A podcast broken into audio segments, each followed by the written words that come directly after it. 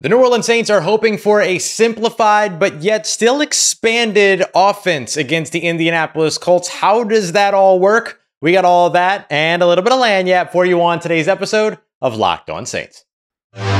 You are Locked On Saints, your daily New Orleans Saints podcast, part of the Locked On Podcast Network. Your team every day.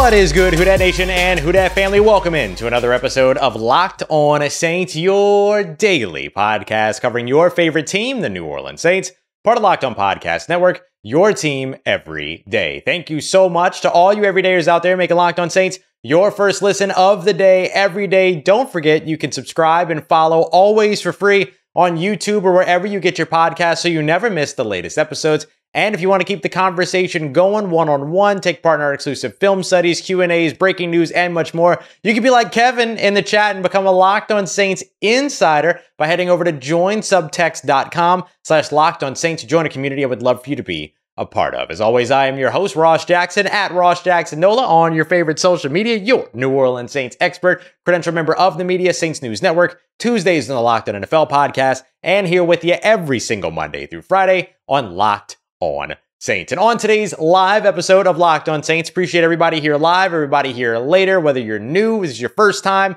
or your next time here at the show. I really appreciate you. What we're going to be looking at today is taking a look at the Saints injury report, get you all updated on everything you need to know, including a good return for the New Orleans Saints and some more good news on the offensive side of the football. But to kick things off, I want to start on the offensive side of the football still and take a look at the idea of a simplified yet expanded New Orleans Saints offense. Now, I know what you might be thinking, because it's the same thing that I thought of when I've heard some of the things that have been said. And now these two words I'm pulling from two different conversations, okay? The idea of a simplified offense is something that Pete Carmichael has tossed around. The idea of expanding and implementing some new things on the offensive side is something that Dennis Allen told us in his uh, presser or his, uh, what do you call it, conference call, conference call presser that he did with us on Wednesday. So I asked Pete Carmichael today, uh, Thursday, what is the idea of a simplified offense and how did you go about simplifying what it is that you're trying to do while also still expanding and implementing new things? Like, how do you do both of those things? And the answer is actually, uh, I, I, I get it. Like, I understand what they mean. So when they talk about expanding the offense and implementing new things into the offense, we could be talking about things like new, not necessarily whole new plays or a whole new scheme or anything like that, but it could be new rules, right? New new forms of communication, new streamlines to streamline the communication, new, um, you know, uh, uh, one of the other things that came up was uh, pre-snap stuff. So like motion and then pro-snap, like play action, all these other things, of course, can be a part of that too. Uh, one of the things you hope that they implement is like Jimmy Graham in the red zone, for instance. So it's not really like rethinking the entire offense. It's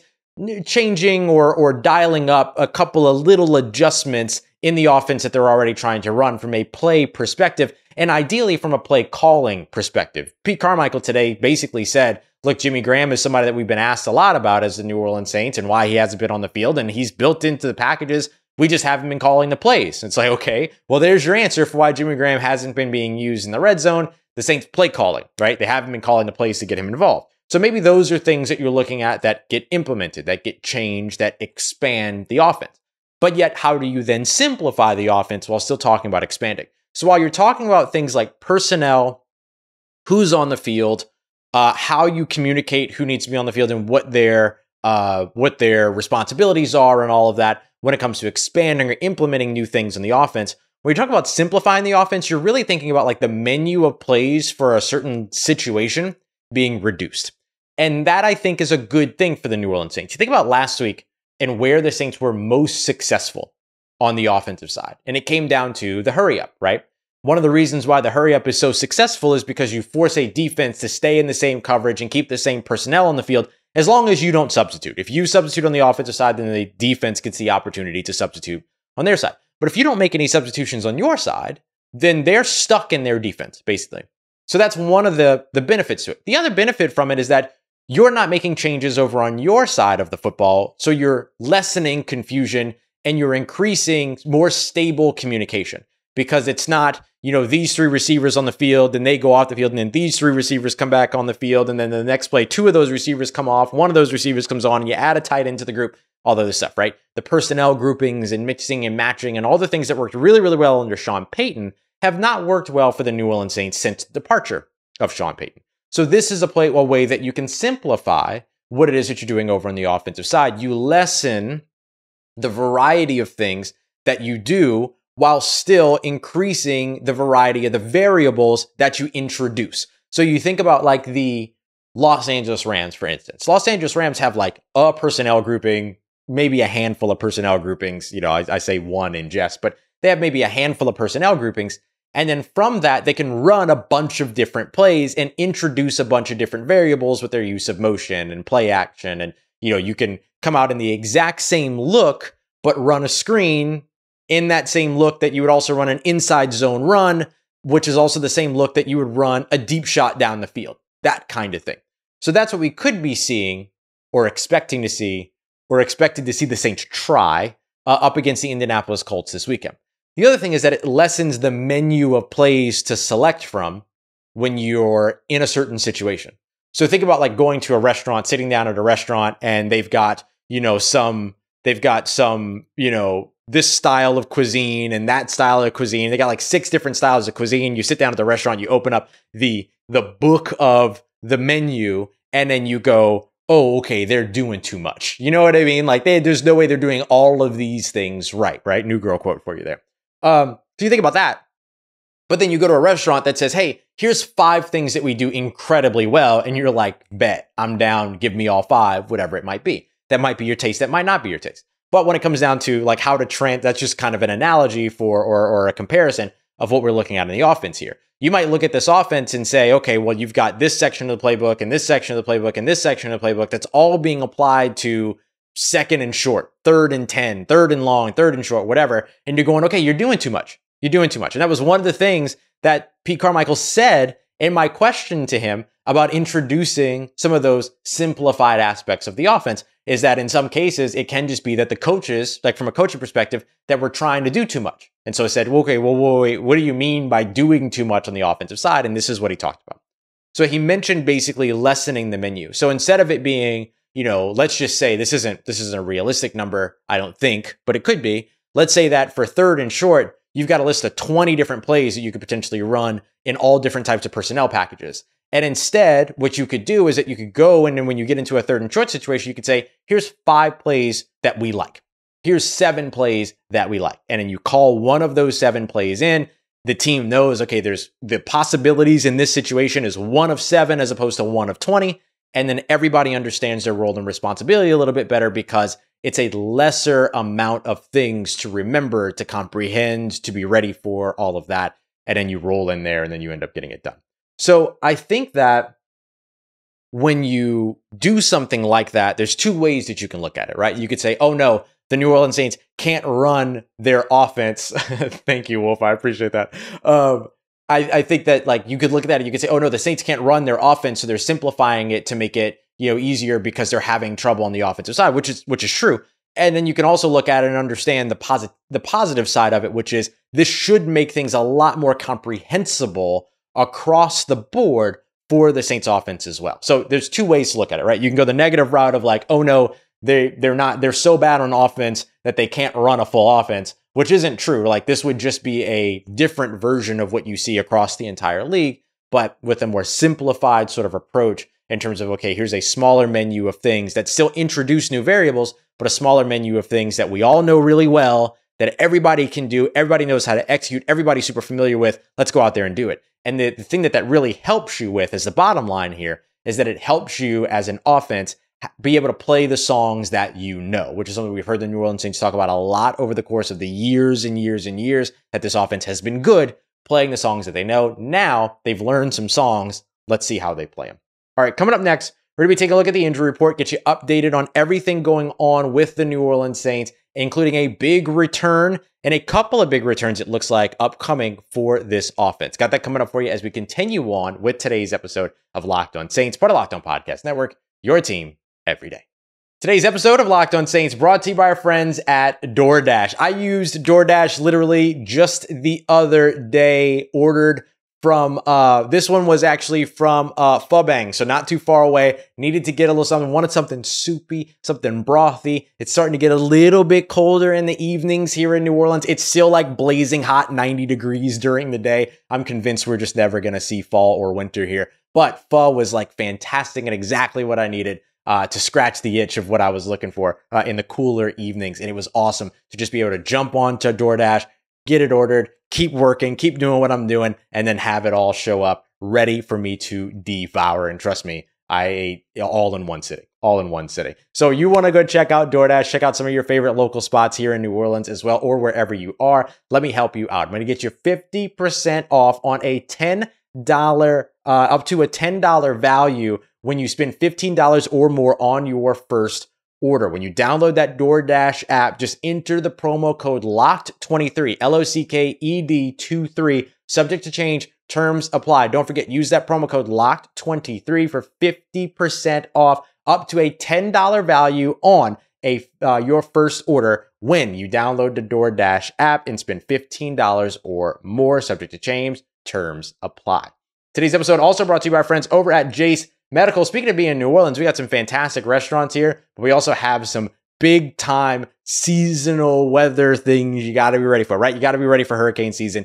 And one of the things I highly suggest that you add to your preparedness kits is a Jase case from Jase Medical. The Jase case gives you five different life saving antibiotics that can help you fight over 50 different infections small to large, right? They could be potentially life saving for you, especially in a situation where maybe you don't have electricity, you're, you know, the, the, the power grid, you know, the power is out for a little while, whatever it might be, and you want to be able to take care of you and your family and be ready. The Jase case is a fantastic addition to your preparedness kit. So go and check them out today. Go to jasemedical.com and I want you to enter the promo code locked on, L O C K E D O N at checkout for a $20 discount on your order. That's promo code locked on at jasemedical.com. Let's get it, Who Dat Nation. Wrapping up this live episode of Locked On Saints with our practice report here on the show. Specifically here to get you caught up on everything going on with the Saints uh, injury report in particular. And the Saints got some really, really good returns uh, this uh, on Thursday that I think are really important uh, for New Orleans. So um, Alvin Kamara was back at practice as a full participant. He's dealing with an illness. There's an illness that's kind of running around the locker room right now. We've seen it hit some media members. We've seen it hit some players. Uh, Alvin Kamara, Marcus Maye, Max Garcia, Jimmy Graham, all dealing with illness right now. Uh, but each one of those guys was there and at practice. Alvin Kamara back full, which is fantastic. Marcus Maye remains limited with the hamstring injury. Um, you've got Tyrann Mathieu limited with a foot injury. Both those guys seem to be fine though. And then um, you've got Max Garcia and Jimmy Graham both added with illness as well. But I, I think the thing that I want to focus on here are the returns that seem to be upcoming, or the return of Alvin Kamara to practice. Right, return of Alvin Kamara to practice is huge, but also the return of Juwan Johnson. Right, Juwan Johnson coming back from that calf injury this week. So far, following exactly what it is that Dennis Dennis Allen told us it was going to be on Monday, where he said that it was going to be probably Juwan Johnson coming back limited early on in the week, and then we'll see where things are come uh, Friday. But ideally, they have him back in the lineup. The reason why I highlight that is because Foster Moreau's healthy. Jimmy Graham's healthy. He's dealing with that injury, eh, that illness, but he's healthy. Taysom Hill's been in a non-contact jersey dealing with that chest injury. We'll see what goes on with him. I hope that he's out there this weekend because I could see his game plan being pretty big for this weekend going up against Indianapolis but they would have a full collective of their tight ends. We've seen now Alvin Kamara, Kendre Miller, and Jamaal Williams all running all full speed, all look like no holds barred throughout practice. That would be huge for New Orleans because we haven't actually seen that three headed approach to the New Orleans Saints run game yet so far this season. Early on in the year, no Alvin Kamara. Then when Alvin Kamara is coming back, no uh, no Jamaal Williams. Kendre Miller's been uh, been limited. So last week when they got Jamaal Williams back, he was on a pitch count and then before the game, um, Kendre Miller had a shoulder issue. So you just saw a bunch of Alvin Kamara last week against the Jacksonville Jaguars when that was supposed to be more like an Alvin Kamara, Kendre Miller game. So now this week, going up against the, uh, going up against the Indianapolis Colts, you get hopefully all three of those guys full go, no no limit that's a no limit records. That's a, that's a good reference. Uh, but no limit going in. So that gives them a really good opportunity to really finally get their offense out on the field. And look, they've struggled, right? They've struggled on offense, but having all those weapons back, simplifying the offense, if it's going to work, this is the time that it's going to work. If it's not going to work, we're going to learn very quickly in Indianapolis, right? Like this kind of tells you everything you need to know about the Saints offense. It's kind of the final answer, if you will. Not the final answer, but if they struggle, it's the final answer. If they get it right, then you're kind of going, okay, now what about against Chicago at home? Now what about against Minnesota on the road, right? So you can sort of like look at the criteria and see that, but you can begin to answer the question about whether or not the Saints offense is going to be better this weekend, or you're going to kind of get the final answer that this is just kind of what the New Orleans Saints offense is right now, and it's not going to get better until changes are made over the course of the offseason, right? Like we can kind of start to accept that if that if that was if that ends up being the case. Um, and and John Butler here makes a really good point. The Colts passing defense is not great, uh, and so this really gives them a lot of opportunity. You're simplifying the offense.